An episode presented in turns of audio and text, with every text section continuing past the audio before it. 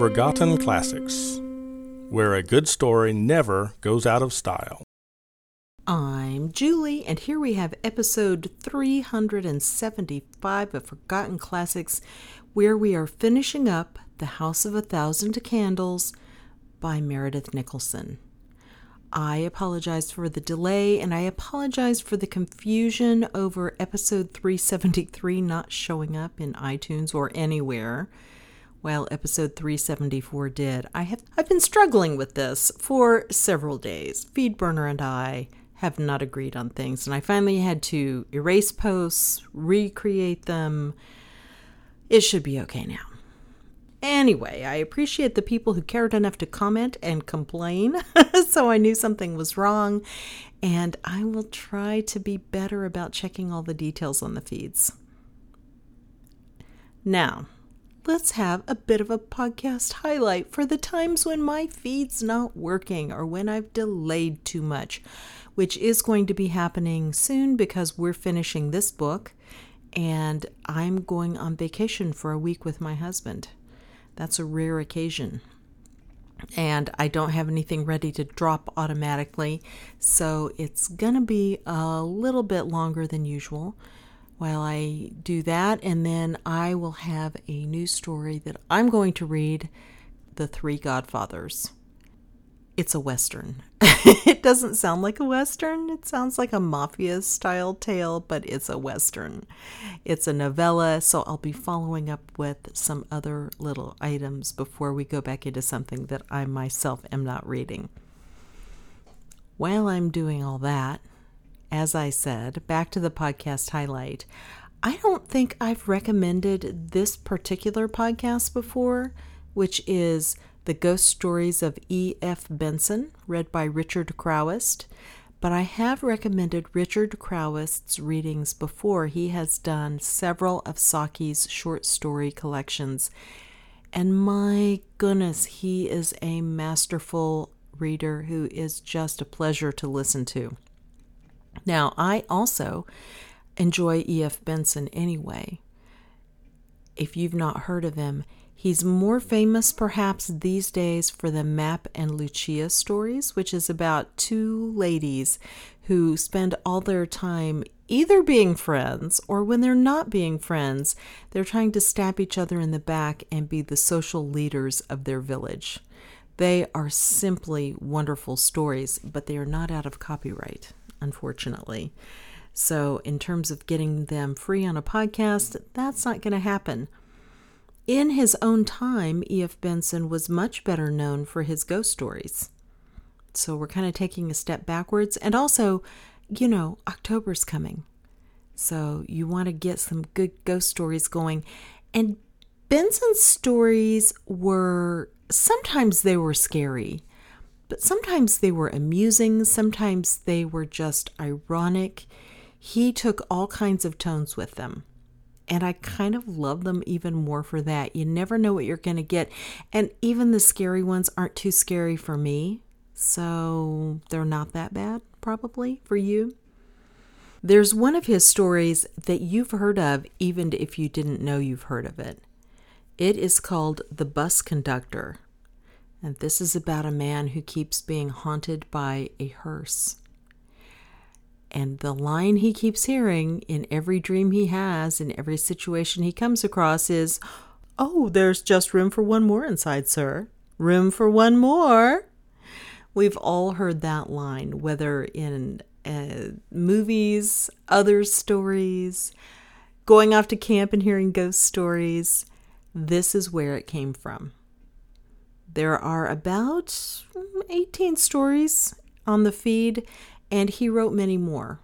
So I'm hoping that as October and then December, which is the traditional English time for ghost stories to be read, we'll get some more stories read by Richard Crowest.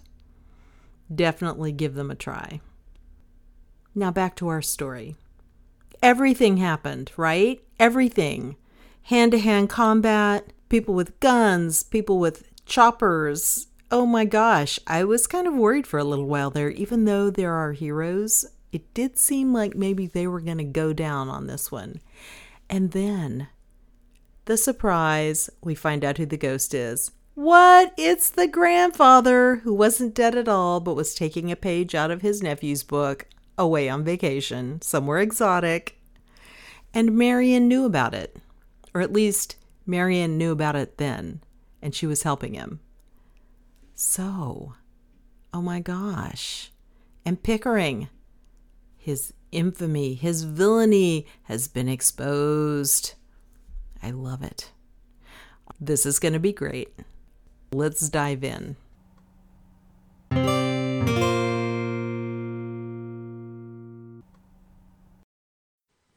Chapter 27 Changes and Chances John Marshall Glenarm had probably never been so happy in his life as on that day of his amazing homecoming.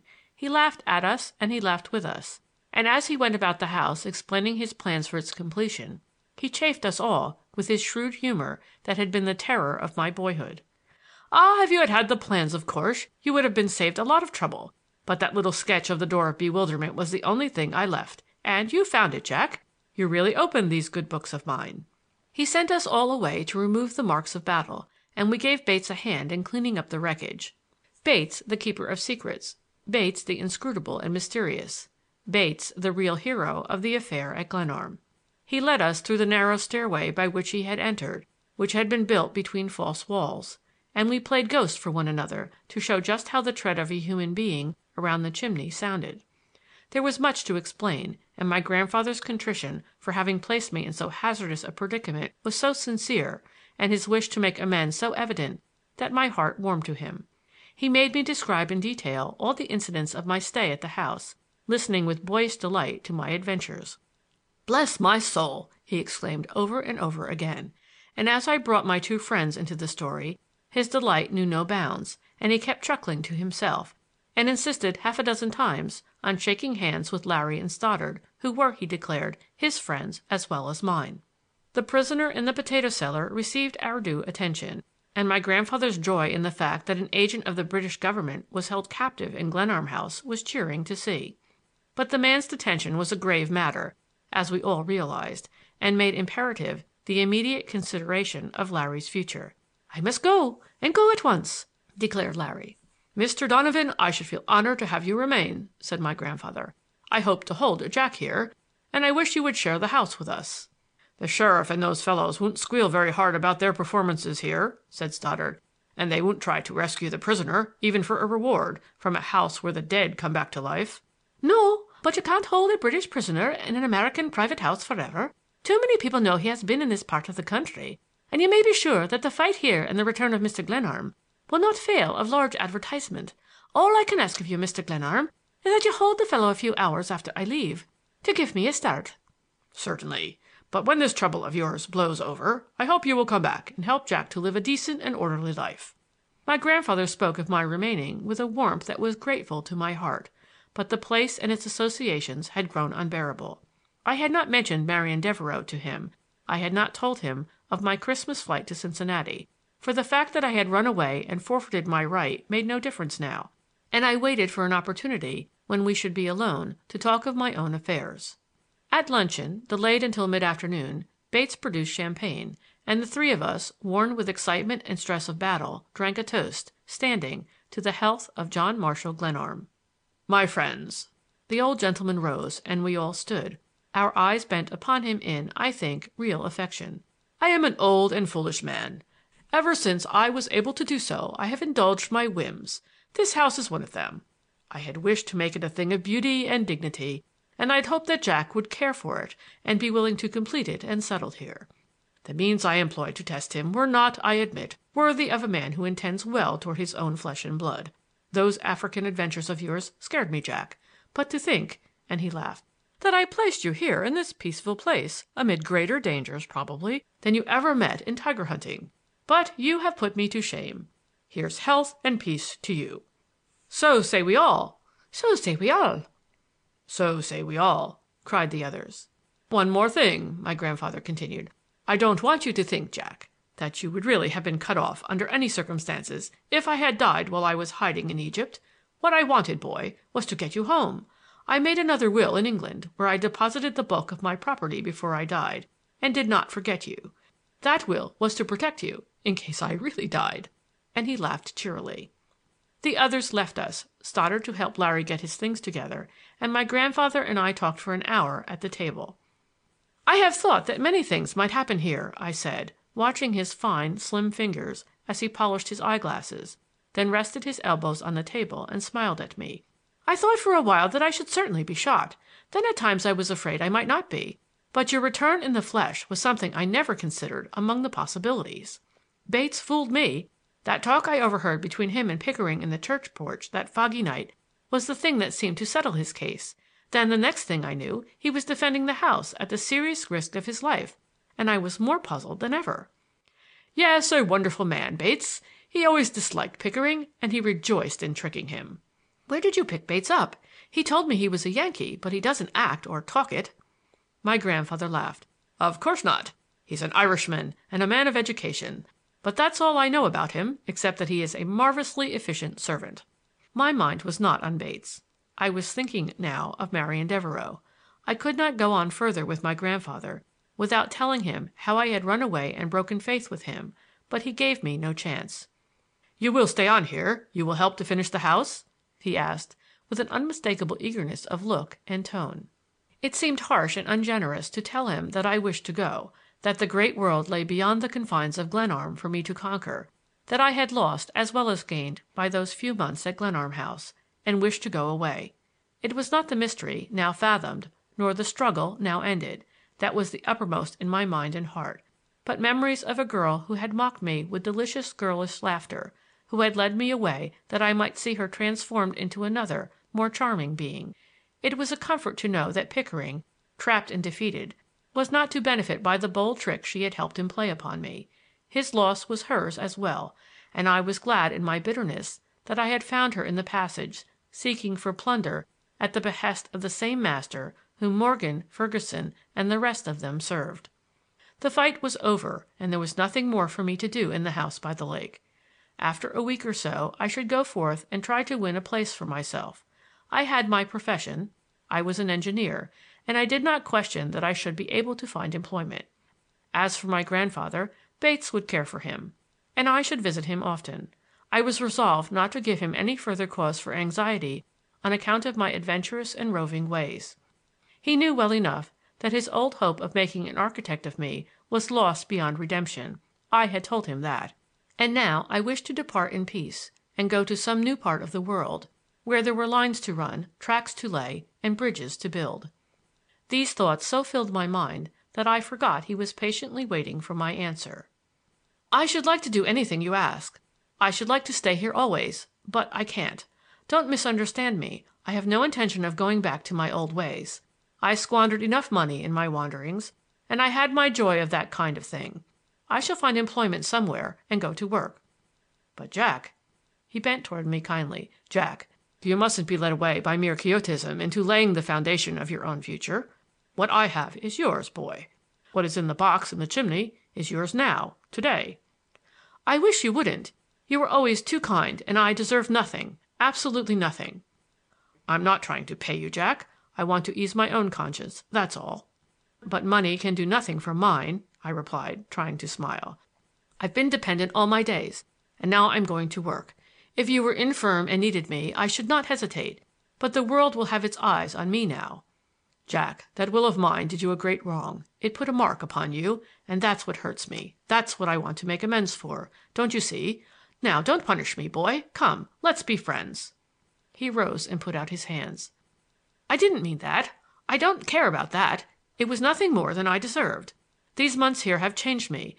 Haven't you heard me say I was going to work?" And I tried to laugh away further discussion of my future. "It will be more cheerful here in the spring," he said, as though seeking an inducement for me to remain. "When the resort colony down here comes to life the lake is really gay." I shook my head.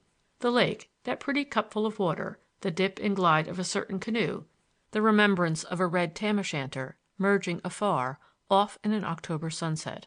My purpose to leave the place strengthened as I thought of these things. My nerves were keyed to a breaking pitch and I turned upon him stormily. "So Miss Devereux was the only other person who shared your confidence? Do you understand, do you appreciate the fact that she was Pickering's ally?"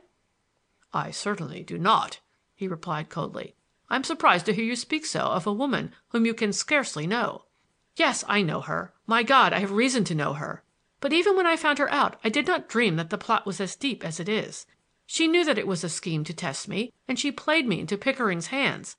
I saw her only a few nights ago down there in the tunnel acting as his spy, looking for the lost notes that she might gain grace in his eyes by turning them over to him. You know I always hated Pickering.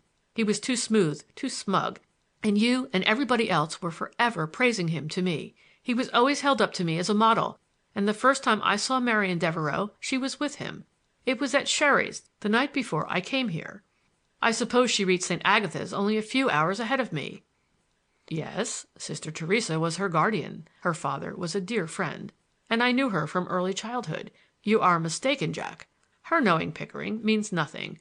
They both lived in New York and moved in the same circle." "But it doesn't explain her efforts to help him, does it?" I blazed. "He wished to marry her. Sister Theresa told me that. And I failed, I failed miserably to keep my obligation here. I ran away to follow her." "Ah, to be sure, you were away Christmas Eve, when those vandals broke in. Bates merely mentioned it in the last report I got as I came through New York. That was all right. I assumed, of course, that you had gone off somewhere to get a little Christmas cheer. I don't care anything about it. But I had followed her. I went to Cincinnati to see her. She dared me to come. It was a trick, a part of the conspiracy to steal your property." The old gentleman smiled. It was a familiar way of his to grow calm as other people waxed angry. "She dared you to come, did she? That is quite like Marian. But you didn't have to go, did you, Jack?" "Of course not. Of course I didn't have to go, but I stammered, faltered and ceased. Memory threw open her portals with a challenge. I saw her on the stairway at the Armstrongs'. I heard her low, soft laughter. I felt the mockery of her voice and eyes. I knew again the exquisite delight of being near her. My heart told me well enough why I had followed her. "Jack, I'm glad I'm not buried up in that Vermont graveyard with nobody to exercise the right of guardianship over you. I've had my misgivings about you. I used to think you were a born tramp, and you disappointed me in turning your back on architecture, the noblest of all professions. But this performance of yours really beats them all. Don't you know that a girl like Marian Devereux isn't likely to become the agent of any rascal? Do you really believe for a minute that she tempted you to follow her so you might forfeit your rights to my property? But why was she trying to find those notes of his? Why did she come back from Cincinnati with his party? If you could answer me those things, maybe I'd admit that I'm a fool. Pickering, I imagine, is a pretty plausible fellow where women are concerned. For God's sake, Jack, don't speak of that girl as women. I put her in that will of mine to pique your curiosity, knowing that if there was a penalty on your marrying her you would be wholly likely to do it, for that's the way human beings are made. But you've mixed it all up now and insulted her in the grossest way possible for a fellow who is really a gentleman. And I don't want to lose you. I want you here with me, Jack. This is beautiful country, this Indiana, and what I want to do is to found an estate, to build a house that shall be really beautiful, something these people hereabouts can be proud of. And I want you to have it with me, Jack, to link our name to these woods and that pretty lake. I'd rather have that for my neighbor than any lake in Scotland. These rich Americans who go to England to live don't appreciate the beauty of their own country.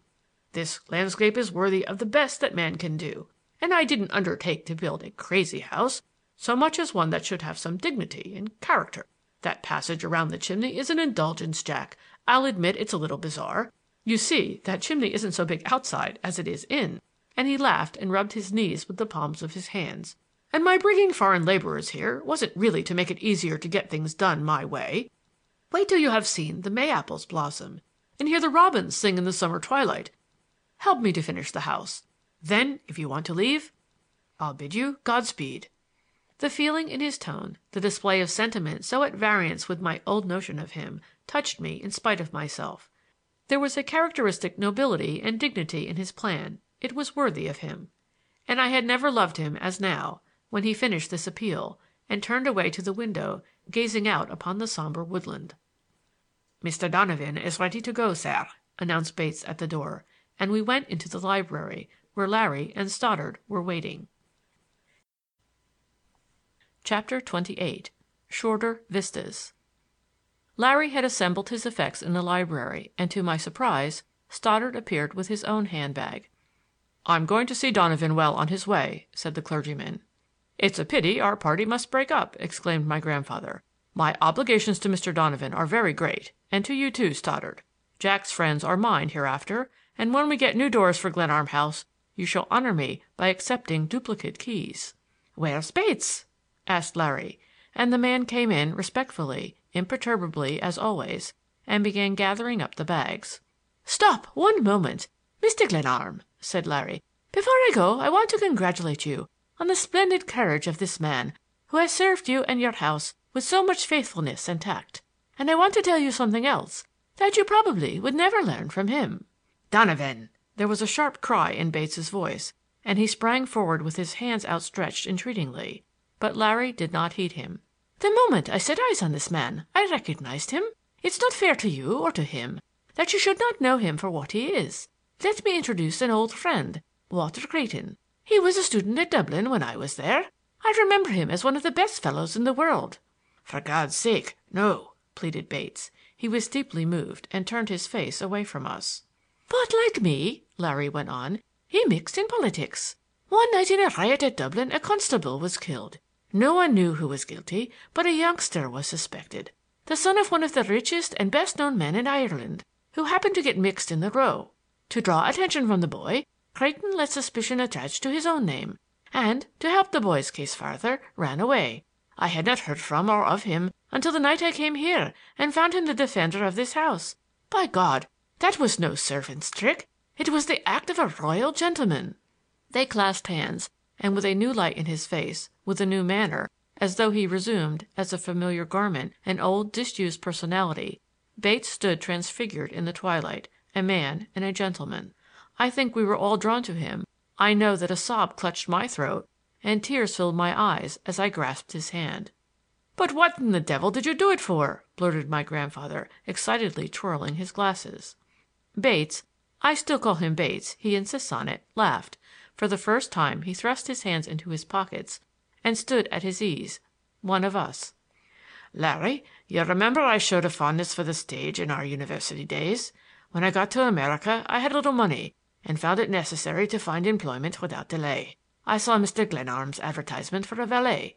Just as a lark I answered it, to see what an American gentleman seeking a valet looked like. I fell in love with Mr. Glenarm at sight." "It was mutual," declared my grandfather. "I never believed your story at all. You were too perfect in the part." "Well, I didn't greatly mind the valet business. It helped to hide my identity, and I did like the humor and whims of Mr. Glenarm. The housekeeping, after we came out here, wasn't so pleasant." He looked at his hands ruefully. "But this joke of Mr. Glenarm's making a will and then going to Egypt to see what would happen, that was too good to miss; and when the heir arrived I found new opportunities of practicing amateur theatricals, and Pickering's efforts to enlist me in his scheme for finding the money and making me rich gave me still greater opportunities. There were times when I was strongly tempted to blurt the whole thing. I got tired of being suspected, and of playing ghost in the wall, and if Mr. Glenarm hadn't got here just as he did, I should have stopped the fight and proclaimed the truth. I hope," he said, turning to me, "you have no hard feelings, sir," and he threw into the "sir" just a touch of irony that made us all roar. "I'm certainly glad I'm not dead," declared my grandfather, staring at Bates. "Life is more fun than I ever thought possible. Bless my soul," he said, "if it isn't a shame that Bates can never cook another omelet for me!" We sent Bates back with my grandfather from the boat house, and Stoddard, Larry, and I started across the ice. The light coating of snow made walking comparatively easy. We strode on silently, Stoddard leading. Their plan was to take an accommodation train at the first station beyond Annandale, leave it at a town forty miles away, and then hurry east to an obscure place in the mountains of Virginia where a religious order maintained a house. There Stoddard promised Larry asylum and no questions asked. We left the lake and struck inland over a rough country road to the station, where Stoddard purchased tickets only a few minutes before the train whistled. We stood on the lonely platform, hands joined to hands, and I know not what thoughts in our minds and hearts. "We've met and we've said good by in many odd corners of this strange old world," said Larry, "and God knows when we shall meet again." "But you must stay in America. There must be no sea between us," I declared. "Donovan's sins don't seem heinous to me. It's simply that they've got to find a scapegoat." and Stoddard's voice was all sympathy and kindness. "It will blow over in time, and Donovan will be an enlightened and peaceable American citizen." There was a constraint upon us all at this moment of parting. So many things had happened that day, and when men have shared danger together they are bound by ties that death only can break. Larry's effort at cheer struck a little hollowly upon us. "Beware, lad, of women!" he importuned me. "Humph! You still despise the sex on account of that affair with the colleen of the short upper lip." "Verily! And the eyes of that little lady who guided your grandfather back from the other world reminded me strongly of her. Bah, these women!" "Precious little you know about them," I retorted. "The devil I don't!" "No," said Stoddard. "Invoke the angels, not the devil." "Hear him! hear him! A priest with no knowledge of the world!" "Alas, my cloth! And you fling it at me after I have gone through battle, murder and sudden death with you gentlemen!" "We thank you, sir, for that last word," said Larry mockingly. "I am reminded of the late Lord Alfred. I waited for the train at Coventry; I hung with grooms and porters on the bridge, to watch the three tall spires," he quoted, looking off through the twilight toward St. Agatha's. "I can't see a blooming spire!" The train was now roaring down upon us, and we clung to this light mood for our last words. Between men, gratitude is a thing best understood in silence, and these good friends, I knew, felt what I could not say. "Before the year is out we shall all meet again!" cried Stoddard hopefully, seizing the bags. "Ah, if we could only be sure of that!" I replied, and in a moment they were both waving their hands to me from the rear platform, and I strode back homeward over the lake. A mood of depression was upon me. I had lost much that day, and what I had gained my restoration to the regard of the kindly old man of my own blood, who had appealed for my companionship in terms hard to deny, seemed trifling as I tramped over the ice. Perhaps Pickering, after all, was the real gainer by the day's event. My grandfather had said nothing to allay my doubts as to Marian Devereux's strange conduct, and yet his confidence in her was apparently unshaken. I tramped on, and leaving the lake, half unconsciously struck into the wood beyond the dividing wall, where snow covered leaves and twigs rattled and broke under my tread. I came out into an open space beyond St. Agatha's, found the walk, and turned toward home. As I neared the main entrance to the school the door opened and a woman came out under the overhanging lamp. She carried a lantern, and turned with a hand outstretched to some one who followed her with careful steps. "Ah, Marian!" cried my grandfather, "it's ever the task of youth to light the way of age." Chapter XXIX And so the light led me. He had been to see Sister Theresa, and Marian was walking him to the gate. I saw her quite plainly in the light that fell from the lamp overhead. A long cloak covered her, and a fur toque capped her graceful head. My grandfather and his guide were apparently in high spirits. Their laughter smote harshly upon me. It seemed to shut me out, to lift a barrier against me. The world lay there within the radius of that swaying light, and I hung aloof, hearing her voice, and jealous of the very companionship and sympathy between them. But the light led me. I remembered with bitterness that I had always followed her, whether as Olivia trailing in her girlish race across the snow, or as the girl in gray whom I had followed, wondering, on that night journey at Christmas Eve; and I followed now. The distrust, my shattered faith, my utter loneliness, could not weigh against the joy of hearing that laugh of hers breaking mellowly on the night. I paused to allow the two figures to widen the distance between us as they traversed the path that curved away toward the chapel. I could still hear their voices, and see the lantern flash and disappear. I felt an impulse to turn back, or plunge into the woodland, but I was carried on uncontrollably. The light glimmered, and her voice still floated back to me. It stole through the keen winter dark like a memory of spring, and so her voice and the light led me. Then I heard an exclamation of dismay, followed by laughter in which my grandfather joined merrily. "Oh, never mind, we're not afraid!" she exclaimed. I had rounded the curve in the path where I should have seen the light, but the darkness was unbroken. There was silence for a moment, in which I drew quite near to them. Then my grandfather's voice broke out cheerily. "Now I must go back with you. A fine person you are to guide an old man! A foolish virgin, indeed, with no oil in her lamp!" "Please do not. Of course I'm going to see you quite to your own door. I don't intend to put my hand to the lantern and then turn back." "This walk isn't what it should be," said my grandfather. We'll have to provide something better in the spring." They were still silent, and I heard him futilely striking a match. Then the lantern fell, its wires rattling as it struck the ground, and the two exclaimed with renewed merriment upon their misfortune. "If you will allow me," I called out, my hand fumbling in my pocket for my own match box. I have sometimes thought that there is really some sort of decent courtesy in me an old man caught in a rough path that was none too good at best, and a girl, even though my enemy. These were, I fancy, the thoughts that crossed my mind. "Ah, it's Jack!" exclaimed my grandfather. "Marian was showing me the way to the gate and our light went out." "Miss Devereux," I murmured. I have, I hope, an icy tone for persons who have incurred my displeasure, and I employed it then and there, with, no doubt, its fullest value. She and my grandfather were groping in the dark for the lost lantern, and I, putting out my hand, touched her fingers. "I beg your pardon," she murmured frostily. Then I found and grasped the lantern. "One moment," I said, "and I'll see what's the trouble." I thought my grandfather took it, but the flame of my wax match showed her fingers, clasping the wires of the lantern. The cloak slipped away, showing her arm's soft curve, the blue and white of her bodice, the purple blur of violets, and for a second I saw her face, with a smile quivering about her lips. My grandfather was beating impatiently with his stick, urging us to leave the lantern and go on. "Let it alone," he said. "I'll go down through the chapel. There's a lantern in there somewhere."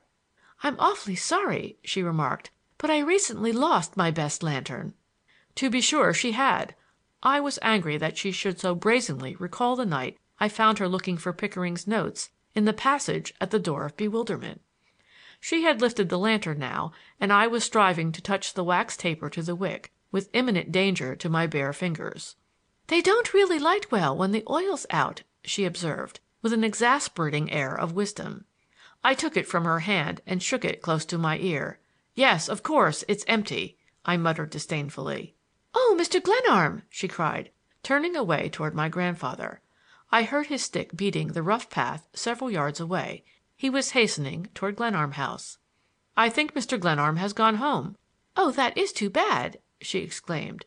"Thank you. He's probably at the chapel by this time. If you will permit me—" "Not at all." A man well advanced in his sixties should not tax his arteries too severely. I was quite sure that my grandfather ran up the chapel steps. I could hear his stick beating hurriedly on the stone.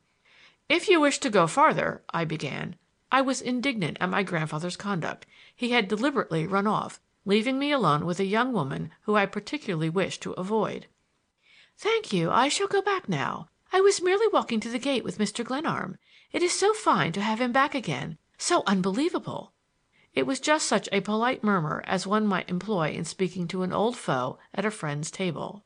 She listened a moment for his step, then, apparently satisfied, turned back toward St. Agatha's. I followed uncertain, hesitating, marking her definite onward flight.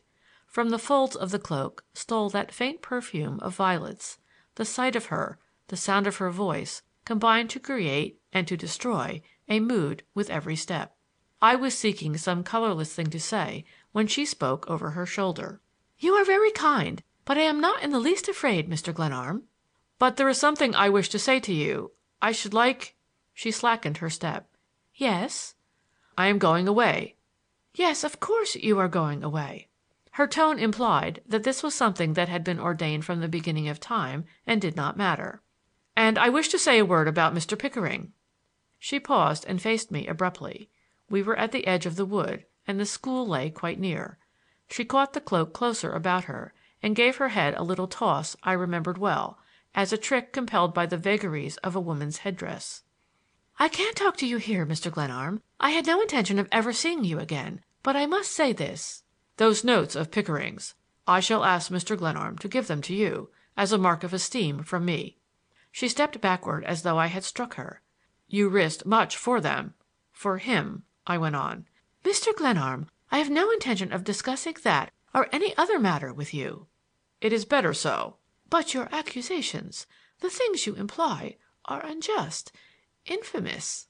The quaver in her voice shook my resolution to deal harshly with her. "If I had not myself been a witness," I began. "Yes, you have the conceit of your own wisdom, I dare say." "But that challenge to follow you, to break my pledge, my running away only to find that Pickering was close at my heels, your visit to the tunnel in search of those notes. Don't you know that those things were a blow that hurt? You had been the spirit of this woodland to me through all these months from the hour I watched you paddle off into the sunset in your canoe. The thought of you made the days brighter, steadied and cheered me, and wakened ambitions that I had forgotten, abandoned, long ago. And this hideous struggle here, it seems so idle, so worse than useless now. But I'm glad I followed you. I'm glad that neither fortune nor duty kept me back. And now I want you to know that Arthur Pickering shall not suffer for anything that has happened. I shall make no effort to punish him. For your sake he shall go free." A sigh so deep that it was like a sob broke from her. She thrust forth her hand entreatingly. "Why don't you go to him with your generosity? You are so ready to believe ill of me, and I shall not defend myself. But I will say these things to you, Mr. Glenarm. I had no idea, no thought of seeing him at the Armstrongs' that night. It was a surprise to me and to them when he telegraphed he was coming, and when I went into the tunnel there under the wall that night I had a purpose a purpose "Yes?" She paused, and I bent forward, earnestly waiting for her words, knowing that here lay her great offending. "I was afraid I was afraid that Mr. Glenarm might not come in time, that you might be dispossessed, lose the fight, and I came back with Mr. Pickering because I thought some dreadful thing might happen here to you. She turned and ran from me with the speed of the wind, the cloak fluttering out darkly about her. At the door, under the light of the lamp, I was close upon her. Her hand was on the vestibule latch. "But how should I have known?" I cried. "And you had taunted me with my imprisonment at Glenarm. You had dared me to follow you, when you knew that my grandfather was living and watching to see whether I kept faith with him. If you can tell me if there is an answer to that "I shall never tell you anything more. You were so eager to think ill of me, to accuse me." "It was because I love you. It was my jealousy of that man, my boyhood enemy, that made me catch at any doubt. You are so beautiful, you are so much a part of the peace, the charm of all this. I had hoped for spring, for you and the spring together." "Oh, please!" Her flight had shaken the toque to an unwonted angle. Her breath came quick and hard as she tugged at the latch eagerly. The light from overhead was full upon us. But I could not go, with hope and belief struggling unsatisfied in my heart. I seized her hands and sought to look into her eyes. "But you challenged me to follow you. I want to know why you did that." She drew away, struggling to free herself. "Why was it, Marian?" "Because I wanted—" "Yes?" "I wanted you to come, Squire Glenarm." Thrice spring has wakened the sap in the Glenarm wood since that night. Yesterday I tore March from the calendar. April in Indiana! She is an impudent tomboy who whistles at the window, points to the sunshine, and, when you go hopefully forth, summons the clouds and pelts you with snow. The austere old woodland, wise from long acquaintance, finds no joy in her. The walnut and the hickory have a higher respect for the stormier qualities of December. April in Indiana! She was just there by the wall, where now the bluebird pauses dismayed, and waits again the flash of her golden sandals. She bent there at the lakeside the splash of a raindrop ago, and tentatively poked the thin, brittle ice with the pink tips of her little fingers. April in the heart! It brings back the sweet wonder and awe of those days, three years ago, when Marian and I, waiting for June to come, knew a joy that thrilled our hearts like the tumult of the first robin's song. The marvel of it all steals over me again as I hear the riot of melody in the meadow and wood, and catch through the window the flash of eager wings. My history of the affair at Glenarm has overrun the bounds I had set for it, and these, I submit, are not days for the desk and pen. Marian is turning over the sheets of manuscript that lie at my left elbow, and demanding that I drop work for a walk abroad. My grandfather is pacing the terrace outside, planning, no doubt, those changes in the grounds that are his constant delight. Of some of the persons concerned in this winter's tale let me say a word more. The prisoner whom Larry left behind we discharged, after several days, with all the honors of war, and, I may add without breach of confidence, a comfortable indemnity. Larry has made a reputation by his book on Russia, a searching study into the conditions of the Czar's empire, and having squeezed that lemon, he is now in Tibet. His father has secured from the British government a promise of immunity for Larry so long as the amiable adventurer keeps away from Ireland. My friend's latest letters to me contain, I note, no reference to the sod. Bates is in California, conducting a fruit ranch, and when he visited us last Christmas he bore all the marks of a gentleman whom the world uses well. Stoddard's life has known many changes in these years, but they must wait for another day and perhaps another historian. Suffice it to say that it was he who married us, Marian and me, in the little chapel by the wall, and that when he comes now and then to visit us we renew our impression of him as a man large of body and of soul. Sister Theresa continues at the head of St. Agatha's, and she and the other sisters of her brown clad company are delightful neighbors. Pickering's failure and subsequent disappearance were described sufficiently in the newspapers, and his name is never mentioned at Glenarm. As for myself, Marian is tapping the floor restlessly with her boot, and I must hasten. I may say that I am no idler. It was I who carried on the work of finishing Glenarm House, and I manage the farms which my grandfather has lately acquired in this neighborhood. But better still, from my own point of view, I maintain in Chicago an office as consulting engineer, and I have already had several important commissions. Glenarm House is now what my grandfather had wished to make it a beautiful and dignified mansion. He insisted on filling up the tunnel, so that the door of bewilderment is no more. The passage in the wall and the strong box in the paneling of the chimney breast remain, though the latter we use now as a hiding place for certain prize bottles of rare whisky which John Marshall Glenarm ordains shall be taken down only on Christmas Eves to drink the health of Olivia Gladys Armstrong. That young woman, I may add, is now a belle in her own city and of the scores of youngsters all the way from Pittsburgh to New Orleans who lay siege to her heart, my word is, may the best man win. And now, at the end, it may seem idle vanity for a man still young to write at so great length of his own affairs, but it must have been clear that mine is the humblest figure in this narrative. I wish to set forth an honest account of my grandfather's experiment into looking into this world from another and he has himself urged me to write down these various incidents while they are still fresh in my memory.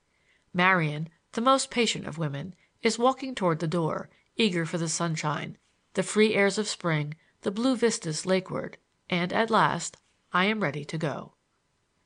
End of The House of a Thousand Candles by Meredith Nicholson